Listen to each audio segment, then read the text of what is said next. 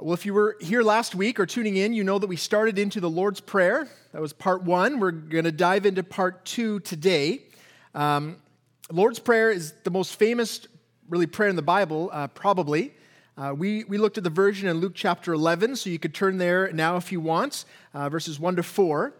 Um, the Lord's Prayer, we said last week, is kind of like the building code for prayer, meaning it gives us the guidelines of how we are to pray uh, with the heart of God, uh, in line with what Scripture teaches, and in a way that will really draw us near to God rather than just kind of uh, spouting off a prayer, reciting it kind of by rote. Uh, we also noted last week that there are two dimensions to this prayer. The first one, in verse 2, is the vertical dimension of prayer. It's all about God. Um, here it is, the, the first bit. We looked at this last week. Father, hallowed be your name, your kingdom come. Uh, very short, very concise, but, but really a, a reminder of the focus that we should have in our lives and, in fact, uh, of the entire universe uh, about God Himself as our Father and as our, as our King. But because God is a good Father, uh, because He's a generous King, in this next section, we see that Jesus invites us to bring our requests to Him, uh, that we can ask Him for our daily needs and, and we can uh, anticipate and expect His response. So that's that's really what this next section is about, not the vertical dimension, just focused on God. It's still about God, but now it's how God helps us. So that's what we're going to look at today, verses 3 and 4. Uh, let's begin just by reading it. Uh, the prayer continues in this way Give us each day our daily bread, and forgive us our sins, for we ourselves forgive everyone who is indebted to us, and lead us not into temptation. So, once again, uh, I'm going to break this down kind of into three sections, just looking at each uh, verse, little uh, phrase in turn. And the first one is this Give us each day our daily bread. Now, there's some disagreement, uh, you should know, about how this is translated. Uh, because uh, in the Greek, the, the expression daily bread really means bread for tomorrow. So, some translators want to translate this Lord, our bread for tomorrow, give us today which is a little convoluted. It's kind of probably why they don't translate it that way. Uh, but it does kind of help us to grasp the idea that's being presented here, which is that God provides for our daily needs. There's, there's bread, there's stuff that He's going to give us tomorrow. He knows that. We kind of want uh, to have the security of it today. Uh, it reminds me of a, of a story I heard about an orphanage uh, in England, kind of in the early 20th uh, century. And this was an orphanage that, that brought a lot of kids in off the street. And the orphanage director noticed that the kids who were just in off the street, I mean, they were in rough shape, they hadn't had a lot of food, they were, you know, uh, in a difficult situation, but even after they started getting regular uh, meals and care, they still had a lot of trouble getting to sleep each night. And so he had the idea uh, when he put them to bed, he would give them a piece of bread. And he would, he would say to them, This is your bread for tomorrow. Hold on tight, and in the morning you can eat it. And he found that they they slept a lot more peacefully, which makes sense. They were used to worrying about you know, whether they would even eat the next day. Now they had a, a tangible uh, assurance that they would be fed. And that's kind of the idea behind this phrase. When we're praying, give us each day our, our daily bread, it gives us something to hold on to. Reminds us that, that God indeed does provide for our daily needs. So, really, the first part of this section of the prayer is, is a comfort. It's, it's meant in part to be a comfort to us, to remind us that God does take care of us, to assure ourselves, to comfort us that He has before, He will in the future, which is helpful uh, because I think if we're honest, we know that a lot of us spend a lot of time worrying about tomorrow. Uh, it's, not, it's not the case that in every evening of our lives we go to bed peacefully. A lot of the times we are laying awake. We're trying to piece together all the events of the next day and try to make sure that we, we get it all straight in our mind. We're worrying about things that are far beyond our control, and yet we seem to think if we keep thinking about them over and over again that somehow that's going to help. When in fact, what really happens is we become more and more anxious. It's not ultimately helpful to, to go over in our minds those things we can't control. It's good to plan, but really what we need is the conviction that God will care for us, that He will provide for us. In that way, we can rest. We can rest peacefully knowing that He will provide for our, our physical needs, the, the bread itself, and our spiritual needs. But there's another way that this beginning part is helpful. Um, praying this idea regularly, like just asking God for our daily, um, Lord, take care of us tomorrow, keep us healthy tomorrow, whatever it may be, uh, it helps to guard our hearts against uh, the lie of self sufficiency. I mean, if, if you know anything about yourself, if we know ourselves as human beings, we know that self sufficiency is something that we, we, we slip into very, very easily. Um, it's easy for us to forget, right, how dependent we are on God for the daily needs of our lives. I mean, for bread itself, um, especially when, we're, when things are going well, when we're healthy, when we're young. Um, I remember talking to a guy who, who built homes, and he was telling me about his early days uh, when he was starting a family, starting out in the business, and he said he, he felt like he had so much energy. He would, he would go to the work site and work for 10 hours a day, and then he'd have dinner and he'd go home. They'd bought a piece of land out in the valley, and he would build his own house for the next five hours. He put a headlamp on. He said, I just felt like I was invincible. I would just keep going and going, and then I'd drop to bed and get up and do it again and again. And there are some seasons of our life, some of you uh, haven't felt like that in a while, but you know, there's some of us who just feel like, yeah, I'm going to get up each day. I got lots of energy. If we're Christians, in, of course, we know that God is taking care of us, but practically speaking, we really are running on our own steam, which is dangerous. Uh, not just because at some point we are going to run out of steam, uh, but because we can build in our own minds and hearts um, a sense of self sufficiency, that, that really we don't really need God. That every day we seem to take care of things on our own and everything is, is great. But in, in fact, what's going to happen is that, that that will draw us away from God. It will draw us to a place where we're really trusting in ourselves, and it will set us up for huge uh, failure and just disaster when there are difficult times that come because we won't be used to exercising our faith. We'll just be going on our own, and then when something happens that we can't control, when we get hurt, when we, something happens, we'll, we'll fall apart. So the truth, the truth is that we are not self-sufficient at all. We're, we're dependent on God for everything. And we need to make sure we remember that. But of, course, it's difficult. Um, this week, or last week, uh, I was in the church building here looking for a quiet place to work. And uh, David was away. David always gets, for some reason, the back corner office uh, where it's nice and cool. So uh, I knew he was away. So I went in there and I sat at his sort of makeshift desk, trying not to touch anything because I have to sanitize everything when I'm done. But I sat down and I looked up and I noticed just below the window he had kind of a, a note card, a handwritten note. And the note uh, just said this What do I have that I have not received? And I thought, that's, that's a great thing to sit down to every day as you're beginning your work. What do I have that I have not received? I mean, that, that really captures that the humility and the gratitude that's present in the beginning part of this prayer. And if you're wondering whether David is just so wise and eloquent to come up with those words on his own, he's not. Um, it's from the Bible. Uh, 1 Corinthians 4 7, Paul says uh, to the Corinthian church, What do you have that you did not receive? If then you received it, why do you boast as if you did not receive it? So he's pushing into them, saying, Why are you living your lives giving the sense that you, you're responsible for all of it. Think about everything that you have received. Don't boast. Don't live in a way that seems to make much of yourself. Give glory to God. Give thankfulness to God. That's a great question for us to ask. What do we have? What do you have that you have not received from God? No matter how accomplished you are, no matter um, how well your life is going, everything, if you get back to the kind of the root of it, is, is a gift of God. Your physical life, your spiritual life, where we live, the skill sets you've been given. It's a great thing in prayer to simply acknowledge that. And we do it by asking God, God, would you continue to provide?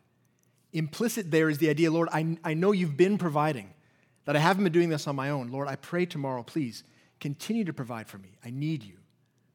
It's a humbling prayer, one that reveals our dependence. So that's the first thing. That's the first part of this section. Uh, the second part goes this way simply, and forgive us our sins. And forgive us our sins. Now, uh, forgiveness of sins is, is a key issue in the Christian faith. It's a key issue for reconciling um, humanity to God. Uh, in fact, a good way to think about our relationship with God is like that of a, uh, of a married couple. Uh, it's very similar. Uh, if you think about a married couple in the beginning, uh, it's, it's great. not that it's not great later, but I'm just saying in the beginning, uh, there's a level of intimacy. There's, there's, I mean, there's a party, right? There's a wedding. There's a honeymoon. There's a high level of relational intimacy. There's a lot of joy and newness. And that very much is what it was like in the Garden of Eden, right? There's a high level of relational intimacy between Adam and Eve and God. Everything was new. Everything was perfect. It was wonderful. And yet we know in marriage that that, that doesn't continue. No matter how great your marriage is, there are always uh, hurts that husbands and wives uh, do to each other, commit against each other, some big, some small. If it's, a, if it's a big betrayal, that relationship is going to be damaged and perhaps broken. There can very easily be a, a time where husbands and wives maybe are living in the same house, and yet, really, relationally, they're very far apart. And that's exactly how it was with humanity and God. Except that our relationship was completely broken by sin. As Adam and Eve turned their backs on God, disobeyed, fell into sin by their own will, um, we were separated from God. In this case, physically, they were kicked out of the garden, but relationally. Now, instead of um, humanity being under the hand of blessing, of God's blessing, now we are under the hand of God's anger and judgment. And, and the, the real problem is that human beings didn't just like disappoint God or hurt his feelings, we broke his law. So there is a debt of injustice that needed to be paid. We, we were like someone who's bankrupt. We've got this huge fine that needs to be paid. There's no way to pay it. To be reconciled, things need to be made right, but in of ourselves, we, we couldn't do it because sin is part of who we are. And that is the wonder of the cross. That's the whole hope of Christianity. That there was someone, God Himself, Jesus, the Son of God, who came and paid that debt. He took all the consequences of sin upon Himself, all the anger, all the wrath.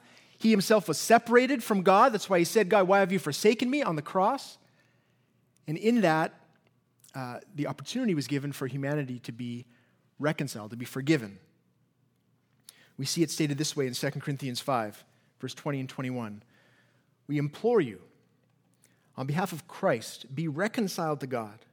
For our sake, he made him to be sin who knew no sin, so that in him we might become the righteousness of God. That's the offer of the gospel. We, we admit our sin, we confess it, and we are made righteous because of the faithfulness of Jesus and because of his atoning sacrifice. So I say all of that because those are the underlying truths that make this prayer possible. We can pray, God, forgive us our sins because in Christ we know they are forgiven. That's, that's the basis. That's the truth. That's the work that's been done so that we can appeal to God that our sins will be forgiven. The question, though, a couple questions you need to ask, practically speaking, is when Jesus tells us to pray this way, is he saying that we need to confess every single sin so that we know it's forgiven? Because there are some strains of Christianity which would say, look, you don't really have assurance that your sin is forgiven until you have confessed it. That's why there's confession. You come to a priest, you confess, and that's, that's then when you know you're forgiven. That's when you have peace. But up until that point, you're, you're not sure. Is that, is that why Jesus is telling us this? That we need to have a regular rhythm of making sure, thinking of everything wrong that we've done the day before, confessing it. Now we're okay, and we move on and we come back again. Is, is that what he's saying? Well, the answer is no. No, because the sacrifice of Christ was a final sacrifice. On the cross, Jesus said, It's finished. Right? All the work has been done for you to be reconciled with God. In Hebrews 10, it tells us that Jesus sat down at the right hand of God, that his work was done. So, forgiveness is a done deal. In Christ, all of our sins, the ones we can think of, the ones we can't think of, it's all done by his atoning sacrifice which gives us great assurance and great hopefulness, great peace. But it still maybe leaves us wondering well, then why are we, why is this part in the prayer? If forgiveness is done, if I believe, Jesus, you died for all my sins, it's done once and for all, why, is, why are we still praying, God, forgive us our sins? I'm going to give you three practical reasons why this is helpful. It's not ultimately for the saving of our sins, that's been done. That's been done by the work of God, applied to us by the Spirit of God. But practically speaking, when we pray this way, it keeps us humble. It's a humbling thing to be in prayer and to every morning examine our hearts and say, Lord, I, I know there's sin. Let me, I'm going to confess it to you. Not because I, I, I'm worried about my salvation, but because I want to bring that sin to light. It keeps us from getting too puffed up and thinking that we don't have any area to work on in our lives it also protects us from greater sin. It's difficult, more difficult, to get tempted into, into more and more sin when we have a regular rhythm of, of bringing our sin to light, confessing it.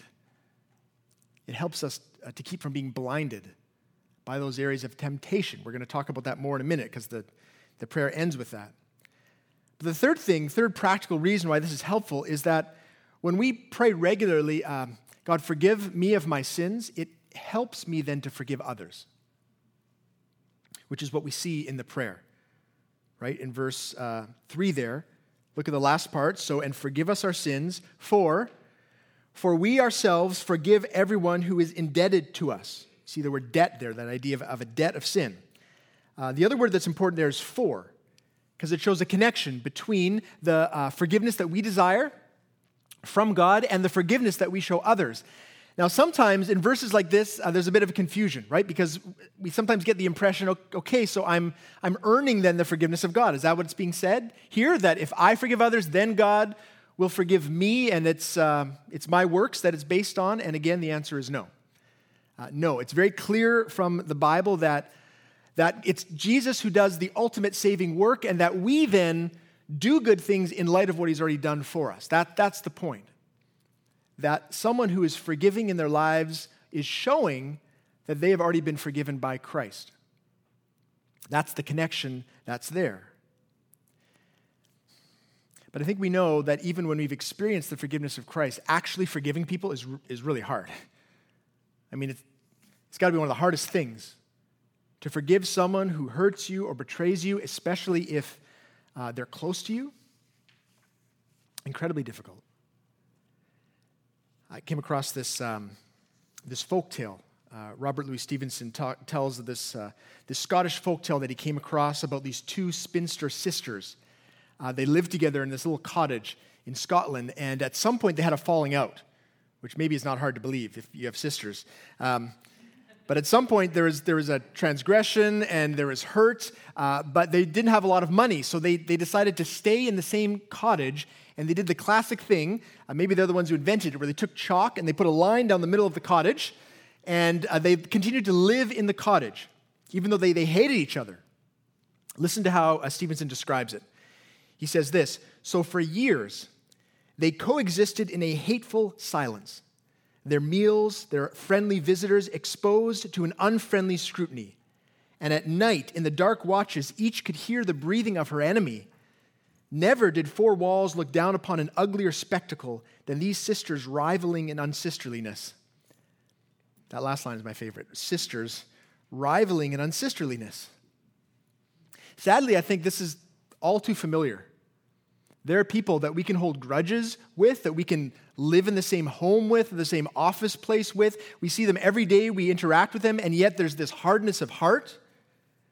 Even for those of us who know the forgiveness of Jesus, it's, it's possible for us to harden our heart to the point where we will not be soft hearted towards someone who has wronged us in a significant way. And this prayer, this appeal, God, forgive us our, our sins as we forgive others, this serves as a warning because an unforgiving heart is one of the most dangerous things for a human being. In fact, uh, Charles uh, Spurgeon, he says this uh, about this prayer. Just listen. He says, Unless you have forgiven others, you read your own death warrant when you repeat the Lord's Prayer. He has a, a way with words. He's very stark. But really, what he's saying here is look, there is something seriously wrong with someone who is, who is saying, Look, I'm forgiven, all my sins are forgiven, praise God, but, but this person, I'm not forgiving them. Can't do it. They've hurt me too bad. What he's saying is if, if you can say that, if that's how you're living, then you don't understand the gospel. It's very hard to believe that you have a real faith in the gospel if that's what's going on in your life. Because if you did understand the depth of your own sin, it would, it would soften your heart towards the sin of others. So, the real then question for us uh, is, is how can we be more forgiving? How can we be more forgiving? Well, a couple things practically, because that's what this prayer is leading us to, hopefully, but, but we know it's hard. So, a couple things to remember. Number one, we should remember that the debt of sin is not owed to us. We should remember that. The debt of sin ultimately is not owed to us. Sin is primarily against God. No matter how wronged you feel when someone sins against you, uh, the real debt is, is not is not to you. And we know this because uh, in Psalm 51, when King David is you know, confessing his sin, he committed adultery, committed murder. When he's praying to God about this, listen to what he says. He says, God, against you, you only have I sinned and done what is evil in your sight. It's not that he didn't sin against Bathsheba or her husband, he did, but he knows ultimately the real debt here is against God. He's the one he needs to be reconciled with first and foremost. So, the reason this is helpful in terms of our forgiveness is that we can know look, if there's someone who's hurt us, if they're a Christian, then that debt has been paid. That, that account has been wiped clean by Jesus. And if he's wiped it clean, who are we to try to put it back on them again? And secondly, if, if they are not a Christian, then they will be held to account on the day of judgment. See, sometimes we have trouble with forgiveness because we think, look, if, if we just let this go, then it will, who's going to deal with it? They'll just get off scot free. But the Bible makes very clear in God's universe, no, no one gets off scot free. Either sin is atoned for by Jesus, he paid the penalty, or, or each individual person will. We, we can have peace knowing that God is sovereign, knowing that he is gracious. So that's the first thing. The debt of sin, it's not, it's not owed to us. Secondly, in terms of being more forgiving, um, we, need to, we need to better appreciate that there is greater freedom in forgiveness than in bitterness. Um, we tend to think that when we withhold forgiveness, like when we you know, hold on to things, carry that grudge, that we're really punishing the other person. And that's what we want, right? They hurt us, we want to hurt them back. So, man, if we just, if we give them the silent treatment forever, they're really going to feel it. We, we miss, we totally miss the toll that it takes on us. That bitterness, it wreaks havoc in our own life. It draws us deeper and deeper into a dark pit of, of hatred for someone else. And the longer we're bitter, the longer we feel we need to be bitter because we've been bitter for so long, we can't just let it go. It totally consumes our life. It's unbiblical and it's bad economics. Okay? Hear me out on this, okay? I, I know I listened to a podcast, so we're in trouble. But listen, it's bad economics. Here's the thing economists have an idea of something called sunk costs. Sunk costs are uh, the cost that you put into something, and you just know you're never going to get it back. Okay, so economists say, look, sunk costs are in the past. Don't let sunk costs influence your decisions for the future. So, for example, if you go to a movie, remember we used to go to movies, and when we did, we would pay a lot of money to go to a movie, and sometimes, partway through the movie, we would realize this is not a great movie. I mean, this is, this is a bad movie. I don't really even want to stay for the rest of this movie. It's another hour, but then we think to ourselves, well, I paid for the ticket, so I probably should stay because I paid for the ticket. And economists would say, no, that's the wrong way to think. You're, you're looking back into the past. That money is gone. Okay? It, not very many theater managers are going to give you that money back. That money is gone. You shouldn't be thinking about it. What you should be thinking of is look, I've got an hour ahead of me. What would be the best use of my time? What would bring me greater joy? Sounds like it would be better to go for coffee with the person you're with than watching the rest of this horrible movie. There's freedom in good economics. It helps you to look to the future rather than the past. If you think about those sisters, what are they doing? At first, they were angry because of whatever happened between them, but at a certain point, they're just angry because they've been angry for so long. And they can't give it up. They'd look foolish. And economists would say, no, it's more foolish to look to the past. Instead, look to the, look to the future. See what options are available for you to get greater joy in your life. Bitterness is always about the past. Forgiveness takes us into the future because we know the things that are true about sin. It's forgiven in Christ. God is dealing with it. We don't have to worry about it. And when we can actually leave it behind, we can walk forward in a way that's much better, much more free, much more enjoyable. So let me ask you which of these two is determining your life right now in terms of relationships with others? Are, are there situations where you are allowing bitterness to tether you to the past? Would it not be so much better for, for you to swallow your pride or whatever it is that's God's going on and to be able to forgive and forget and move forward with greater joy, with greater freedom, confident that God will deal with all sin? We don't have to be the ones to exact punishment. So when we pray this prayer, this part of the prayer, it really is going to push us I hope for us that we're taking this seriously and we're thinking about the way we relate to each other and, and whether, in fact, we've experienced the forgiveness of, of God and how that relates to others. This prayer, remember, is meant to shape our hearts as much as is meant for us to request things from God. It's both at the same time. Okay, the last, uh, the last bit, part number three. And lead us not into temptation. So we have to start with a point of clarification right off the bat, and, and that is this uh, God does not tempt us to sin.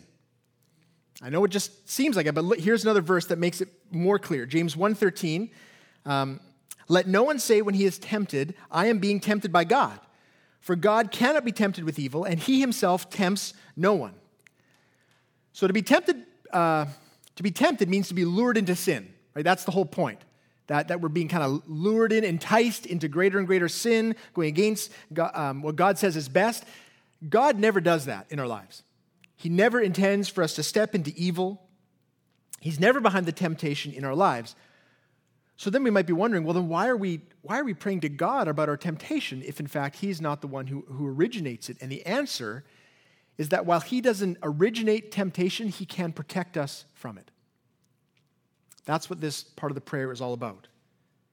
Uh, God, please protect me from uh, those who want to tempt me into sin, namely the enemy of our souls, Satan himself, and in fact, our own sin.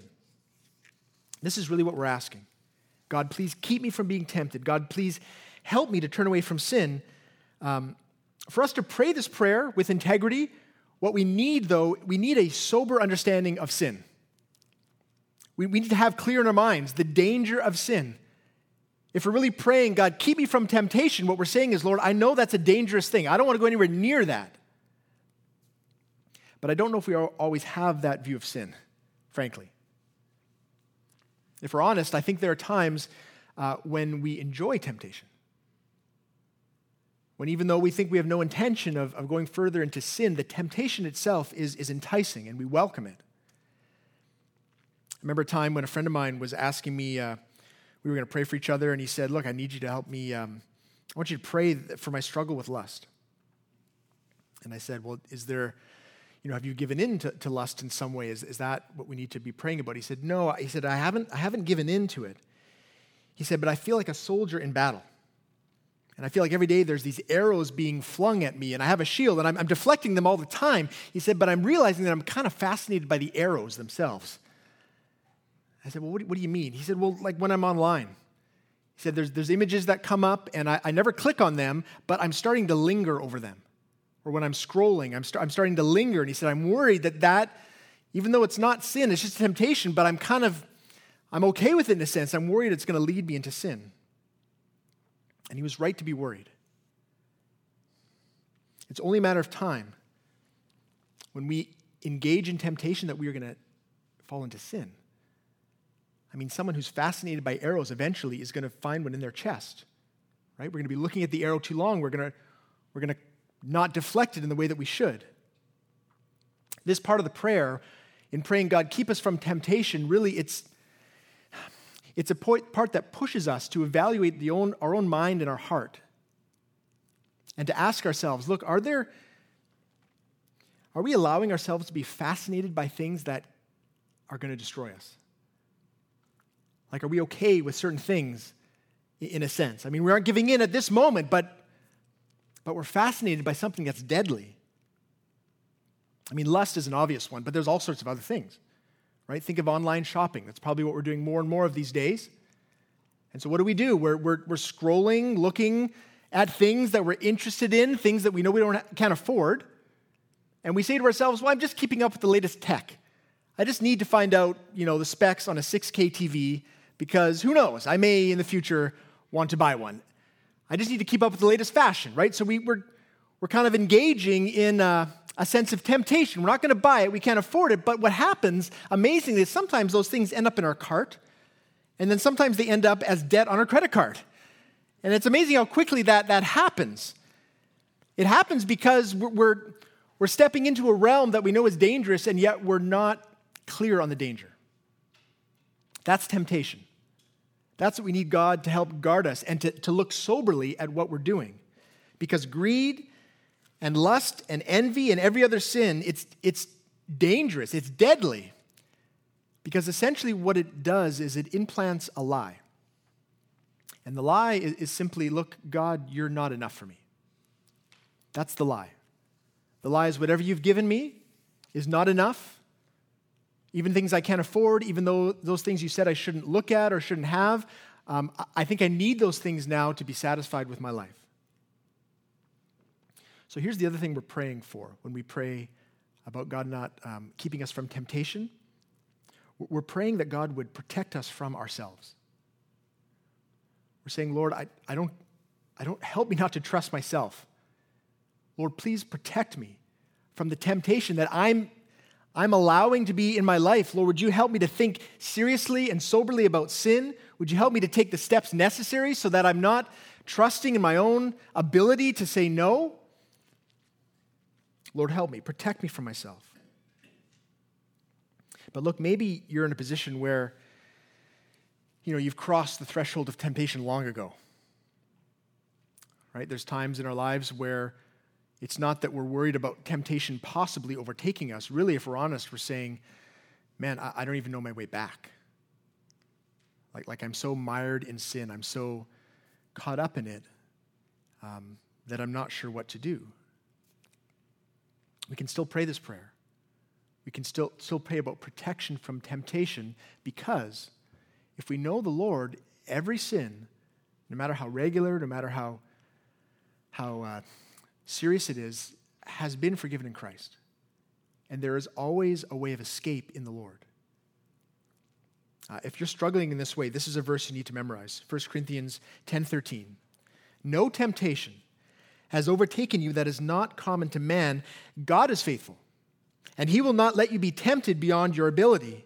But with the temptation, he will also provide the way of escape that you may be able to endure it. So, what does that mean? What it means is that wherever you are, whatever uh, challenge of mind or heart, whatever temptation you're in, there is always the power you have to escape it through the gospel. Because if you're worried about the guilt of past sin, the answer is Christ has paid for that. It's not on you anymore. And if you're worried about the potential sin to come in the future, the answer is Jesus is with you. He sent his spirit he himself has endured all temptation. He's going to give you the power. So you confess, you step away, not dragging guilt behind you, but in freedom, every day expecting that God will be with you and help you. There is always a way out of the darkness of sin, even though the temptation seems overwhelming. That's, that's the power of the gospel. That in the gospel, we have hope in every situation of life, whether it's sin that's been done to us, sin that we're committing we can experience the freedom that comes from knowing Christ because he really is the answer. He is the escape when it comes to the temptation of sin. And what we see here in this last part of the prayer is really, um, is really a key truth for the whole prayer itself, which is that all of the prayer, not just this last part, but the whole thing leads us to Jesus. I mean, it's called the Lord's Prayer because Jesus, our Lord, gave it to the disciples. But you could also say it's the Lord's Prayer because as we pray it, it leads us to Jesus, our Lord, every time, over and over and over again. I mean, just let me read through a bit of the prayer and you can see what I mean. Father, hallowed be your name, meaning, God, I want to glorify you. Jesus is the glory of God. As we know him, we are better able to glorify him in every area of our life. When we pray, Your kingdom come, we should be reminded look, Jesus established the kingdom with his coming and he will turn one day and he will consummate the kingdom, bring it to fruition. The kingdom is all about Jesus. When we know him, we can pray this and, and draw near to the kingdom. Give us each day our daily bread. We've seen already, Jesus provides for us. In fact, he says in John 6, I am the living bread that came down from heaven. When we're looking for a provision, we need to look no further than Jesus himself. And of course, the forgiveness of sins is all about what Christ has done for us on the cross. We've already said the temptation that we experience in sin, Jesus was the perfect example of the one who resisted temptation. He's also the one who promises to be with us, praying for us at the right hand of God. See, rightly understood, the Lord's Prayer is a gospel prayer that finds its answer fully in Jesus, which is why we should be praying in the pattern of this prayer. I'm not sure about you, but over the last couple weeks, um, I've found my prayer life influenced just by studying this more and more. It's just come to my mind, right? I've started praying, thinking of Father when I begin, and just being like, yeah, I need, Lord, thank you that you're my Father. Thank you that I'm in your family. That the themes of the Lord's Prayer just seep into my prayer life in such a, a satisfying and helpful way. There's a reason why this is the most famous and I think most helpful prayer in the Bible. There's a reason why Jesus gave this answer. He's saying, This is short. You can memorize it. Please do. But also live it and allow the themes to, to transform you because they're gospel themes. In it, we find the hope of Christ for every area of our life. So, the question again, I think we started with this question is are, are we praying this? Are we praying at all? And are we praying this way? Like I said last week, it's always a good day to start talking to God. It's always a great time to be on your knees, to be in prayer, either confessing sin, asking for help from God, or simply glorifying Him for who He is. So I'm going to end by uh, saying the Lord's Prayer. And uh, if you want to say it with me, uh, that would be cool. It begins this way Father, hallowed be your name. Your kingdom come. Give us each day our daily bread and forgive us our sins, for we ourselves forgive everyone who is indebted to us, and lead us not into temptation. Let me close in prayer. God, we are thankful, thankful for how you have helped us. Lord, even help us to know how we should speak to you, how we should pray, how we should appeal to you. And in that prayer, there's everything that we need for hope in our life. What a gift. Jesus, I pray for each one here, each one tuning in online, in zone two, wherever they are, Lord, would you help us to draw nearer to you through this kind of gospel prayer? That these themes would encourage us and transform us and convict us. Lord, if there is sin, may we not think of it lightly. May we take it seriously. May we confess it. May we bring it into the light. And may we walk forward in faithfulness, Jesus, because you've been faithful for us. I thank you so much for this time together. I thank you for your word. Please encourage us in your spirit. In Jesus' name, amen.